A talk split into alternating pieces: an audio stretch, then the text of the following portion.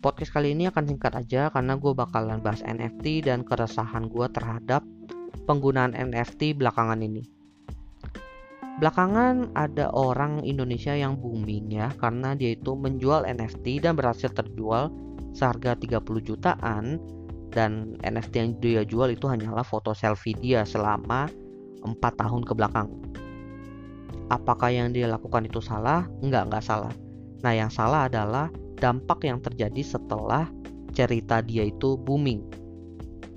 Banyak orang yang berusaha mengikuti jejak langkahnya si orang ini dengan mereka itu mulai ngebuat NFT mereka sendiri tapi mulai banyak eh, NFT NFT yang menurut gue berbahaya. Gue kemarin abis scrolling di TikTok dan gue ngeliat ada orang yang ngupload identitas pribadi ya you know lah KTP setelah itu gue bener-bener langsung gue cek di salah satu marketplace NFT dan bener aja ketika gue ketik uh, eh, KTP keluar. Bahkan NIK-nya ada juga di situ. Belum lagi gue juga ngelihat mulai banyak orang Indonesia yang main NFT tapi mereka itu memperlakukan NFT itu layaknya marketplace marketplace jualan online dari sini gue sadar bahwa ternyata akan menjadi masalah ketika ada teknologi yang keren tapi penggunanya itu punya pengetahuan yang minim terkait teknologi tersebut. Jujur, it becomes a big disaster. NFT itu kan adalah sebuah teknologi untuk lo ngevalidasi sebuah produk atau mungkin karya digital lu bahwa itu adalah valid milik lu. Selain memvalidasi kepemilikan ya, dia juga memvalidasi bahwa produk dan karya digital itu adalah asli ketika didistribusikan. Kok bisa teknologi NFT itu memvalidasi? Karena balik lagi NFT itu kan pakai teknologi blockchain ya.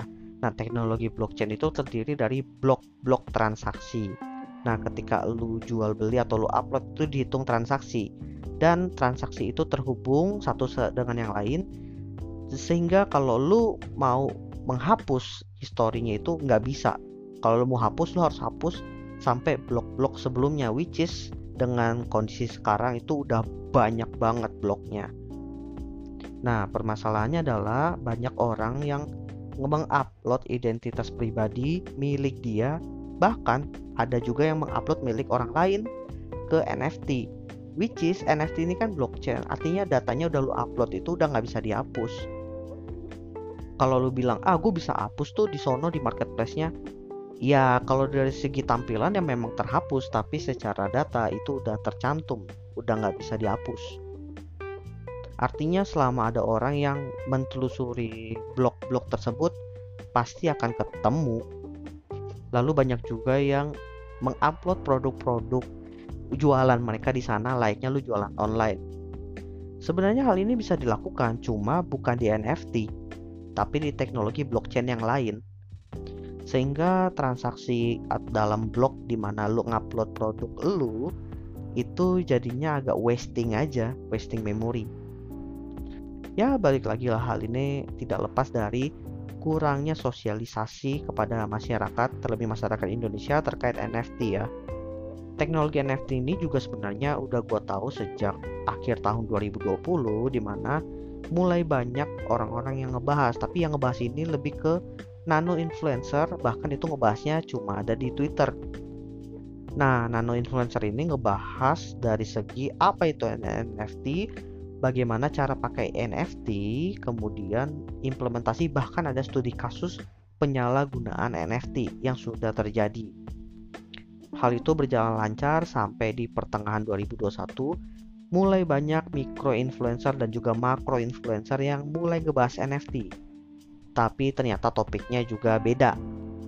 Mereka nggak ngesosialisasiin apa itu NFT, tapi mereka itu malah menjual produk NFT milik mereka sendiri dan menjadikan NFT itu layaknya produk investasi. Jujur aja di tahun 2021 itu gue kurang nyaman karena banyak banget influencer yang suka ngebahas soal cuan cuan cuan cuan. Jujur aja itu udah cuan yang toksik sih menurut gue di tahun 2021. dan gua rasa kayaknya akan berlanjut sampai tahun 2022 ini so hati-hati aja sih dan yang menurut gua menjadi masalah di sini adalah karena udah terlanjur ya orang-orang menggunakan NFT dengan cara yang bisa dibilang kurang tepat gue jadi ragu apakah teknologi NFT ini yang awalnya keren bisa menjadi solusi ke depannya. Tapi balik lagi ya, yang paling penting di sini adalah perlu edukasi kepada masyarakat tentang apa itu NFT, bagaimana cara menggunakannya, dan juga studi kasusnya. Jangan sampai banyak identitas pribadi yang tersebar hanya karena orang-orang nggak tahu nih apa itu NFT. Jadi mereka asal taruh aja. Semoga dengan podcast yang gue sharing kali ini bisa ngebantu teman-teman buat berpikir kembali tentang NFT dan ngebantu teman-teman untuk mencari lebih jauh tentang apa itu NFT dan bagaimana cara yang tepat untuk menggunakannya.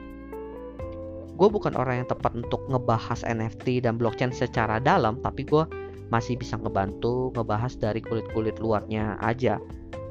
So, gue akan bantu sharing mungkin di podcast-podcast yang lain dengan ilmu-ilmu yang setidaknya udah gue pelajarin sampai sekarang. Oke, itu aja yang pengen gue bahas kali ini.